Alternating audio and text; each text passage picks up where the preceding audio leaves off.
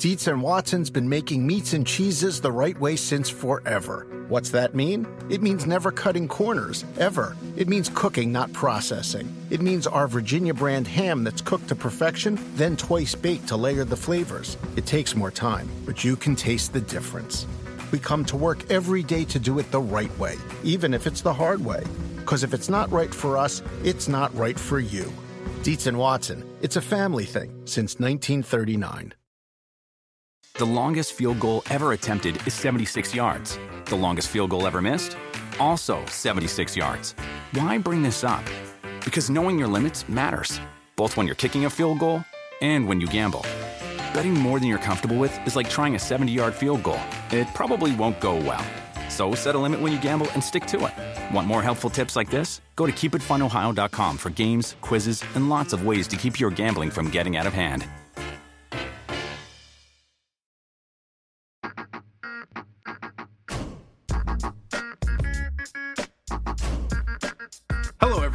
Josh Norris here with the Rotoworld Football Podcast. We're back. Internet. I'm just not even going to waste time at the beginning. We have not one, not two, but this might be a record of three other Rotoworld writers on this, I guess, table for four is what we're going to call this. Evan Silva. What's up, Evan? What's up, Josh? Roto Pat, Patrick Daugherty. Pat, what's up, man? Nothing. Every- every time- so I, I don't have any jokes. Every time I say your name, I remember you scolding me for it and like teaching me how to say it. So right before I say it incorrectly, I try to say it correctly. So just know I figure my own website should at least get it right, since 99% of the other websites do not. Th- those are high least- expectations. Just to let you know. And Ray Summerlin, Ray, buddy, how you doing, man? Living the dream, my friend. You can call me whatever you want. I uh, I'm not pretentious like RJ, that. So wasn't it RJ? RJ, it was RJ. Yeah, you can call me RJ if you like. All right, guys. So there has been some news this week. We should start with Jeremy Maclin being cut, and not necessarily focusing on Jeremy Maclin, which we'll get to, but also what this does for the Chiefs' offense, and Pat specifically, what this might mean for Tyreek Hill, not only for his role in the offense, but where it might change his ranking and obviously projection and ADP in terms of fantasy drafts. You mean uh, you mean Ty Fluke Hill? I saw Evan call him that the other day. Okay, Uh, this this is a good start that we're having already. That we're already putting him in the basement. No, I kind of liked. I mean, I'm I'm gonna be not a Tyreek hater. I mean, it's gonna be he's gonna be one of those flashpoint players all summer where he's equally undervalued and overvalued depending on whatever uh whatever tweets you know Twitter shows you like while you were gone. You know, some days it'll show you three uh, negative Tyreek Hill tweets from five hours ago, and some days it'll show you three positive Tyreek Hill tweets from five hours ago. But I think the best tweet I've seen on it so far was kind of the other day when Matt Harmon kind of dropped his uh, reception perception knowledge about kind of trying to debunk the Tyreek Hill Cordarrelle Patterson comparison, which no, not a lot of people probably took that seriously. I mean, I think a lot of people kind of made that in passing, but just that you know Tyreek, he had like a Tavon Austin uh, type like 9.7 yards per catch, but he uh he wasn't like Cordarrelle Patterson where he couldn't like uh, beat one on one coverage or like really separate it all. He kind of did well against all kinds of coverage. Uh, clearly made a ton of big plays. Uh, I mean, clearly he's not a slam dunk, any, but uh, any anytime you're kind of like a gad- gadget type where at least some degree of your touches have to be manufactured, there's risk. But I, I don't think we're looking at like a like a Cordarrelle Patterson type, obviously, or even maybe like a Tyler Lockett type. I think his ceiling it's similar to the situation Tyler Lockett was, but I think he's already he's shown more than Tyler Lockett did Tyler Lockett's rookie season, and clearly, I mean, the Chiefs uh, have a ton of confidence in him. Otherwise, they would not have released Jeremy Maclin. So, I, I think I'm going to say right now Tyreek Hill is undervalued. Evan, do you have any Tyreek shares, or are you going to have any in the future? Yeah, he was going sixth round uh, in MFL tens before Maclin release. I think that's you know if you were getting him in the sixth round at that time, that's going to end it up now? looking like really good value because he's going to be going in the fourth consistently uh, moving forward. Um, I went back and looked at Tyreek Hill in four games missed by Jeremy Maclin last year due to a groin injury. Compared and contrast them to four games after Jeremy Maclin returned.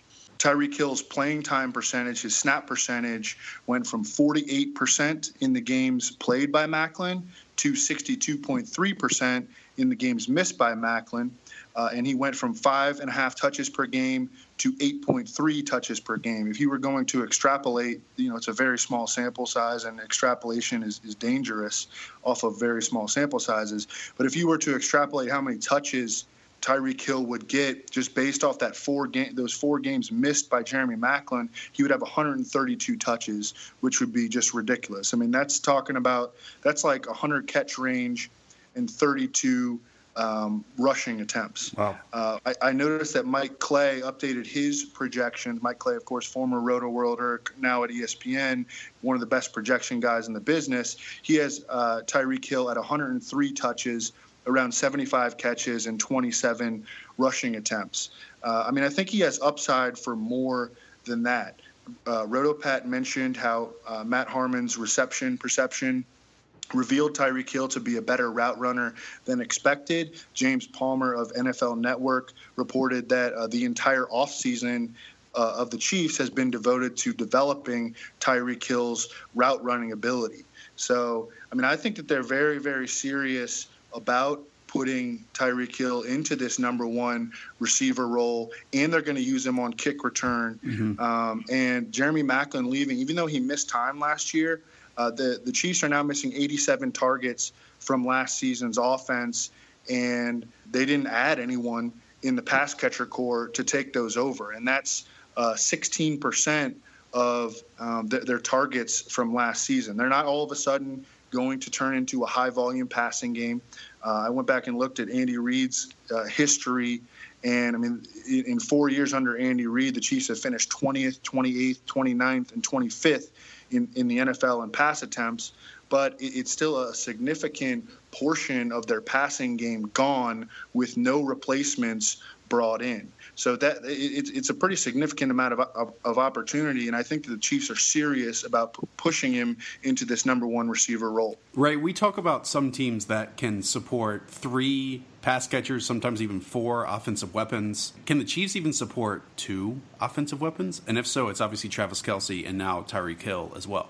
Yeah, in the I passing mean, game, I think they can. Okay, I think yeah, they can they, support too. They did last year, Josh. Come on, man. Well, this is what I'm getting at, right? Is is it, this is the year before? You said you wanted engagement and debate. That's what I do. Doing. I do, but I'm just, but I'm what, sorry. I'm, what, I'm no, sorry. No, no, it, it, it was kind of a leading question into saying yes. If I'm being honest, Pat, because to me and Ray, I would like to get your input on this. Uh, I think Tyreek Hill's strengths match up quite well with the offensive strengths and specifically Alex Smith's strengths if he has them at the quarterback position. Yeah, I agree with that. And I, I would move past like I'd like to build on what Evan said, and he was looking specifically at the four with Maclin and the four without, and obviously Hill's target percentage went down. But I added the playoff into it when I was look playoffs into it when I was looking at it, and Hill still had a 20.4 target share percent target share in those games. He was still heavily used, and obviously that was with Maclin back for some time. Um, he was the wide receiver 18 in standard, the wide receiver 21 in PPR, and obviously he benefited from 261 yards on the ground and, and three touchdowns, which I don't think we we think he's going to disappear from the running game. But you know, projecting those to stick around is is kind of it's it's difficult at best. But that's still going to be a part of his game. So I don't, you know, he already was a 20% target share guy, even with Maclin there part of the time. Projecting him to be a 25% target share guy is not that far fetched. And even in and, and Maclin was that, by the way, in in 2015. He was uh, above 25%, if I remember correctly. So projecting him to be that kind of guy is not that far fetched. And and even in a passing offense that is not going to be, you know, it's going to be one of the least voluminous in the league, yeah. most likely, then that's still a 125, 130 targets, which for a guy like Hill, it's going to have a high catch rate. It's going to be a lot of around the line of scrimmage. That's going to lead to a lot of catches, PPR success, and all of those things. And so I agree with with the basic takeaway here. My worry is going to be, you know, what happens to his ADP.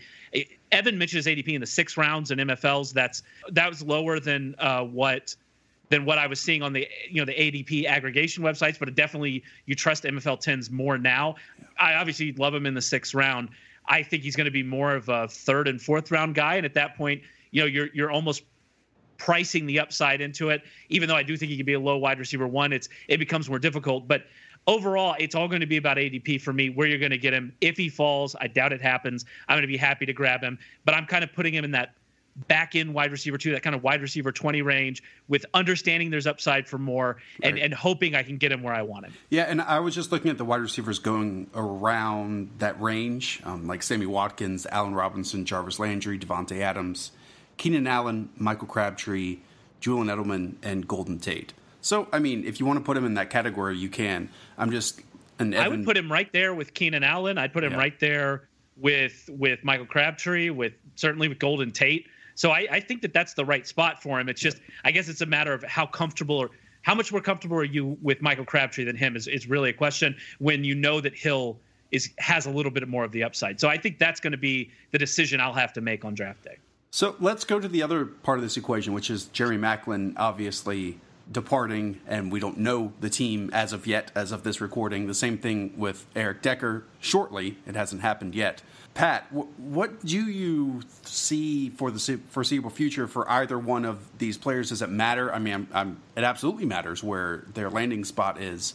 Um, both are obviously talented. Is there one you like more? Yeah, yeah, I'd say I definitely prefer Eric Decker at this point, and you know, Maclin he uh, clearly wasn't good last year. I mean, he missed four games, and even when he was on the field, I mean, he was kind of a ghost. I mean, I think after week four, he cleared 50 yards one time, and you know, not the biggest guy. It's a guy with a lengthy injury history, and uh, I don't. It doesn't look like he's going to have a ton of options in free agency. He's only made two visits so far, the Bills and the Ravens, and you know, neither one of them yeah, you know, neither both teams have uh, kind of a dire need a receiver, and neither one of them, you know, made an offer he couldn't refuse. They both let him get out of the building, where it's kind of like both teams are kind of operating as if they could live without him, or maybe waiting for Eric Decker. And and Decker's a little older, but um, I think maybe Decker's skill set might age a little better. He's a guy who's always known he's much bigger than Jeremy Maclin, and he's always he's been so good his whole career, kind of using his size. And I think sometimes those kind of players age better. He has uh, ten touchdowns, three of his past four healthy seasons, and one of those seasons was with Ryan Fitzpatrick. So I think if and when Decker uh, gets released, I think he will be released. kind of a difficult contract to trade. Uh, I think he'll probably generate more interest, and he would uh, definitely be the player I would prefer to sign. Yeah, I mean, absolutely. You know, the the guy who goes. I mean, right now I'm thinking that one guy goes to Buffalo and one guy goes to Baltimore. Right. Just based on the limited amount of knowledge that we have. Now, I think that teams like the Colts would be a sleeper to jump in on one of these guys. Um, Jeremy Maclin, of course, has history with Chris Ballard the new Colts GM. I think Eric Decker would be a sensational fit in Indianapolis, and that would be a sweet, sweet, sweet uh, fa- fantasy landing spot. So it's all the Moncrief tears, though. oh yeah, absolutely. um, but I, I think right now I'm kind of betting that one lands in Baltimore and one lands in Buffalo. Those teams are so needy for pass catchers. Um, so, I, and I, I, think that Maclin probably ends up in Buffalo, and uh, Decker probably ends up in Baltimore, and Decker in that case because the the Ravens are missing over well over 300 targets from last year's team, and I think that their pass attempts are going to go down significantly. But the, I think that he could step in and lead them in receiving right away. I mean, his competition for uh, you know receptions and, targets in Baltimore would be Breshad Perriman, who was bad last year as a rotational player, and Mike Wallace, who is older than Eric Decker and has never been a, a true high volume receiver. That's just not what his skill set has ever been.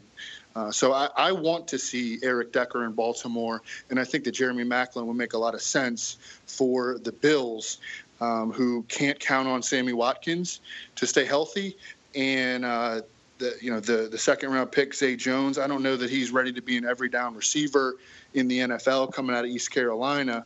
Uh, and then Charles Clay. I mean, they're they're already they're worried about his knee again. You right. know, his knee has been a problem since Miami. So they, they need to get somebody else in there. I'm going to cut you off real quick. I was just say the Ravens are really going to miss Dennis Pitta's 280 targets from last season.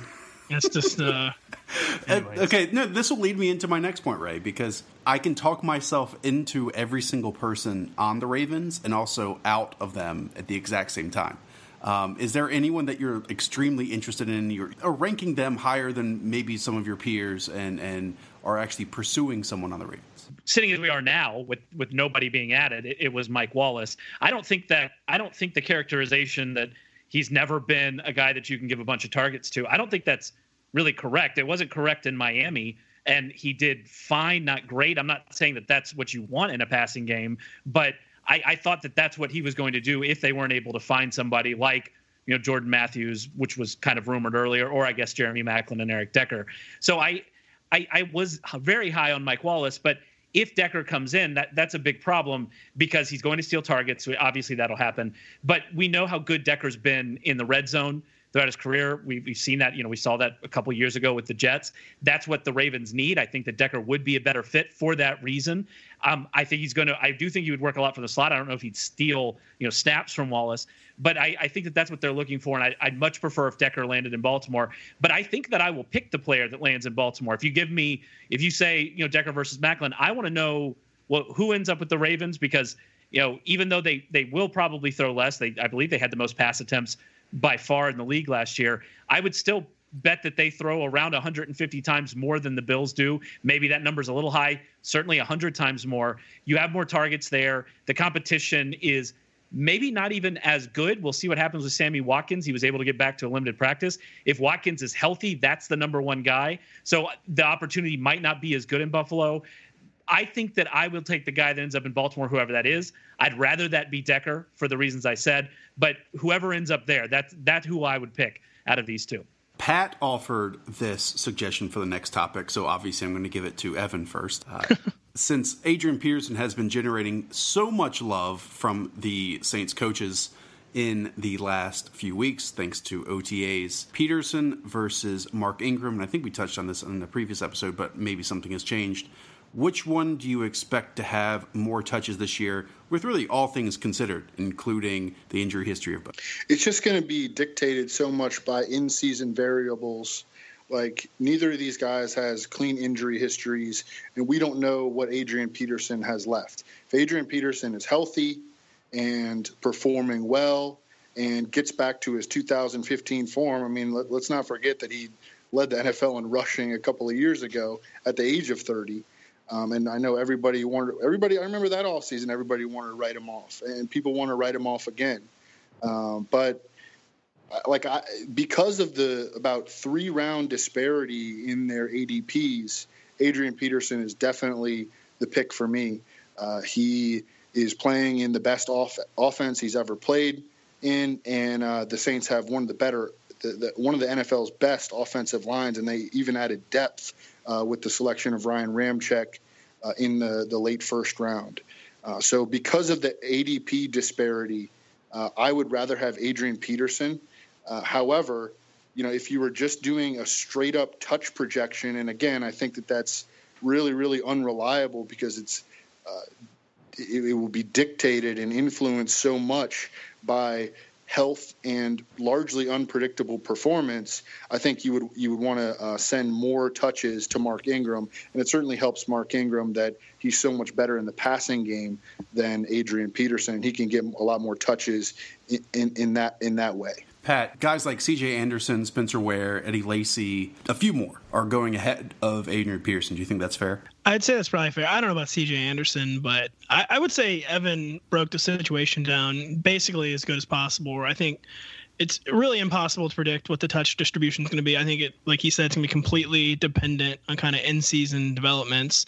But if I had to pick someone to win the quote-unquote touch war right now, it would definitely be Mark Ingram. Uh, even though Sean Payton seems to hate Mark Ingram, uh, it's kind of like that old Simpsons joke.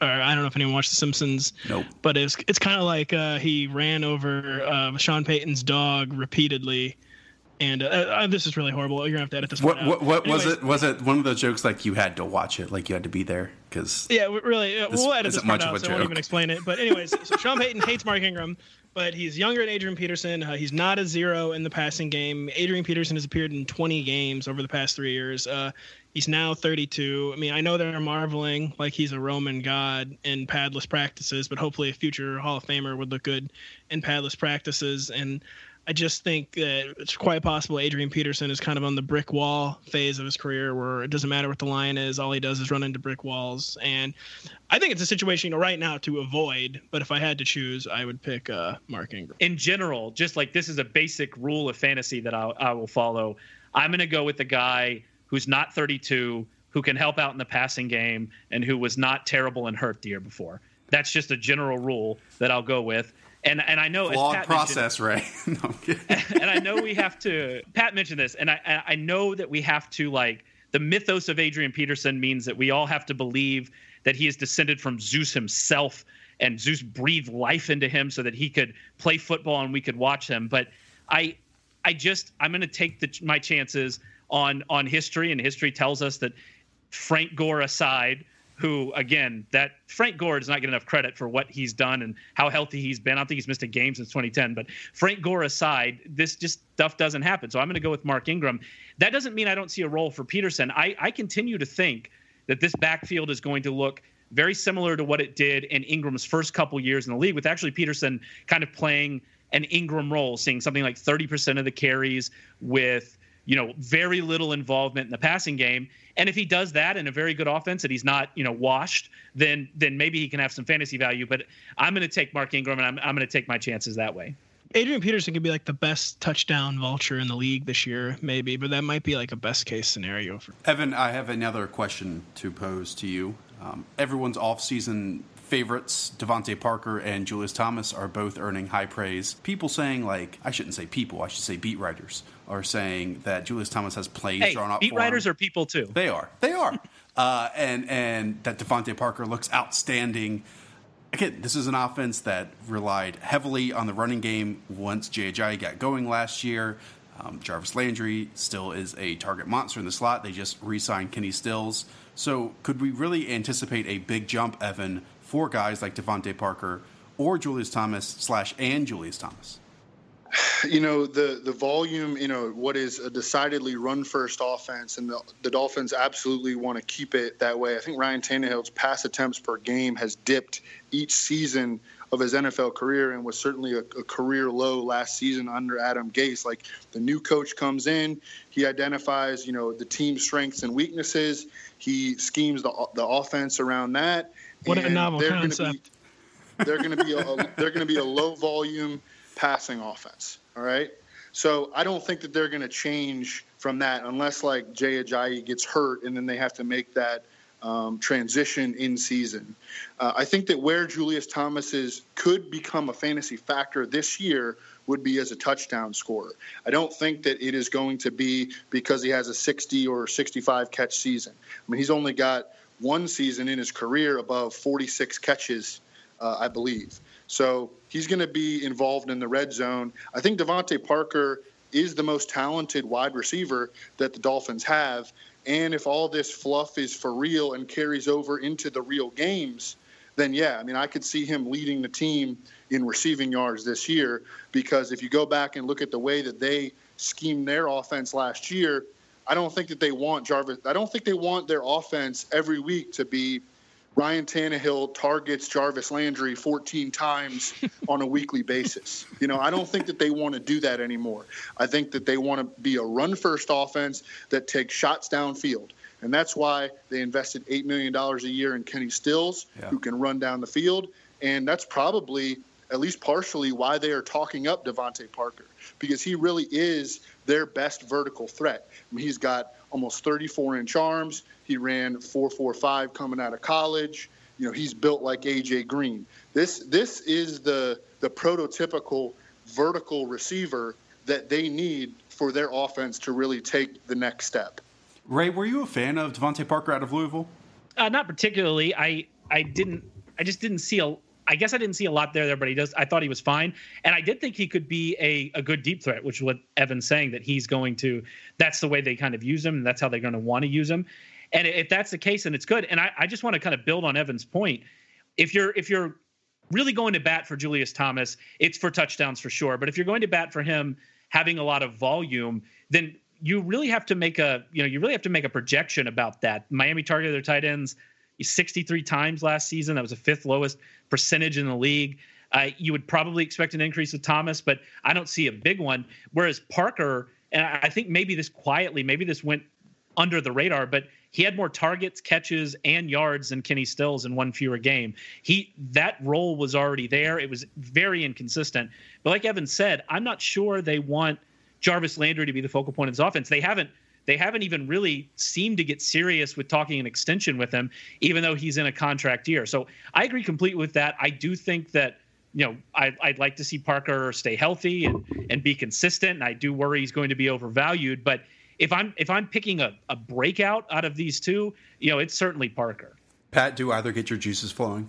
I mean, ever since uh, DeVante Parker peeled off his face to reveal that he's actually Jerry Rice in OTAs. Uh, I mean, I've been very intrigued by the daily reports coming out of Dolphins practice, but I mean, DeVante Parker's clearly uh, overall intriguing talent. Like this, I mean, a guy who, you know, on paper can maybe be one of the more effective deep threats in the league, and he's someone you know, I've actually always kind of liked. I'm kind of uh, drawn to big play guys. And I think he's made just enough big plays for the first two years of his career where you could still kind of theorize that a breakout is coming. But I would say right now, I mean, this is this just sounds like could really sound like like famous last words in May or June, whatever it is, saying I prefer Julius Thomas. But I think I will say I prefer Julius Thomas because I think his over under for touchdowns might honestly be ten because they don't wow. they have they have lacked a red zone threat. Under. They, yeah, I will take the under as well. They well, hold on. Bet, they severely bet my lacked. Whole roll. Bet my whole roll. On no, no, hold on. They they had nothing resembling a go-to red red zone threat last year. Uh, it's a guy who his past two years, I mean, he was playing with Peyton Manning, but his past two years uh, where he played with Adam Gase in Denver, he scored 24 touchdowns in 27 games. Uh, Ray mentioned, you know, they didn't target the tight ends much last year. That's because it was Jordan Cameron at the end of his career and Dion Sims, who's like the definition of just a guy. And I think he just really The kind Bears of fills a void. He fills a void. He fills a void for like kind of a role he's he's a he plays a role they they didn't have last year, like the go-to red zone threat, and he's had past success with Adam Gase. Adam Gase, like Evan says, coaches to guys' strengths. He knows uh, Julius Thomas's strengths, are winning in the red zone, you know, making those tough catches, and I just think tight end more than probably any other position is touchdown dependent and I clearly I don't, I don't think Julius Thomas is gonna be like a top six or probably even top eight tight end, but I think he could be one of those kind of classic guys in like the eight to fourteen range where if you don't have one of the top tight ends and you're playing matchups, he's gonna be a guy who on a weekly basis is probably better than fifty percent to score a touchdown. So I, I could see why you guys think that's an absurd opinion. But Would you like think Julius, Thomas, be- over Jack Doyle? No, I wouldn't because Jack Doyle is kind of he was kind of he didn't have a super high touchdown total last year, like five or six, but he developed such a good rapport with Andrew Luck, and you know now the Spectre. Even though Dwayne Allen was terrible last year, no more competition with Dwayne Allen in the red zone. He could be kind of a go-to red zone guy So, in like Indianapolis. 2017's definitely, definitely Jack Jack Doyle has a much higher catch floor too. Got it. But I just think like Julius Thomas could be like a free money, low end touchdown tight end. Under. yeah, I didn't know how to end that one either. All right, so we finished the football portion of this one. Uh, Ray, I'll go to you. So I've been thinking about this question, and I'm being super serious with this. Uh, would you eat a two-inch person for two million dollars? Hold on. Are, are you super duper serious? I am. Um, yes. Like, uh, there's not even really. There's not. eh, it's a person. Like, do they? Are they actually a Well, person? It's it's murder. Yes. Uh, no. so like, it's not. It's not like a. It's not like a like a you know like a plastic figurine of a no, person or no, it, it's a or live it's not a person. Westworld person. No, Would you a- eat a GI Joe? Is that what you're asking? No, us? well, no, it's two like inches. it's like a honey smaller I than shrunk the kids person. Right, two inches. So live if- person. if Rick Moranis gets shrunk to two inches, would you eat him for two million dollars? Is essentially what you're asking. Yes. We all know the moon's not made of cheese. I wouldn't do it. I wouldn't do it because there's an easy way to make even more than two million dollars. You got the world's only two-inch person. You open a museum. You charge to see two-inch person. So you make more than two million dollars, and you avoid committing murder. Is so, this like How are you, they gonna you- You bring it? the circus to different towns. it's the world's only two-inch person? I mean, this is gonna be like uh, it's like one of those like that's like once in a century moment. You know, you'll be in the history books. Uh, Evan, you quickly said yeah. Oh yeah, I mean, you guys are such good humanitarians. You know, I would, without any hesitation, start chomping on that little dude. One lobster dinner and FanDuel. That'd be the only thing you do. just just drink it down with that jug as well. Okay, thanks guys. Uh, really appreciate it. So you can all. I don't. I'm not going to go through each of your Twitter handles because everyone knows you out there. Um, but I'm sure we have content. You know, it's June. There's content out there, right? And if you again enjoyed this podcast with Ray, with Pat, and with Evan, give us a subscription, leave us a review, any of that good stuff. Um, hopefully, I will talk to you soon, and hopefully, I did not scare you all off. No, I think it went well. Sorry, I yelled at you. Uh, that was that was supposed to be for theatrical uh, comedic effect, but It's it all fell good. flat. It's all good. It's all good. See you guys.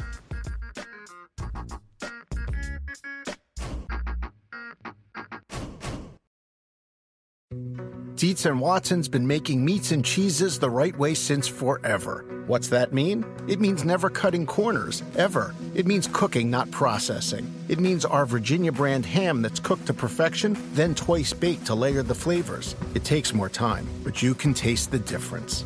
We come to work every day to do it the right way, even if it's the hard way. Because if it's not right for us, it's not right for you. Dietz and Watson, it's a family thing since 1939. The longest field goal ever attempted is 76 yards. The longest field goal ever missed? Also 76 yards. Why bring this up? Because knowing your limits matters, both when you're kicking a field goal and when you gamble. Betting more than you're comfortable with is like trying a 70 yard field goal. It probably won't go well. So set a limit when you gamble and stick to it. Want more helpful tips like this? Go to keepitfunohio.com for games, quizzes, and lots of ways to keep your gambling from getting out of hand.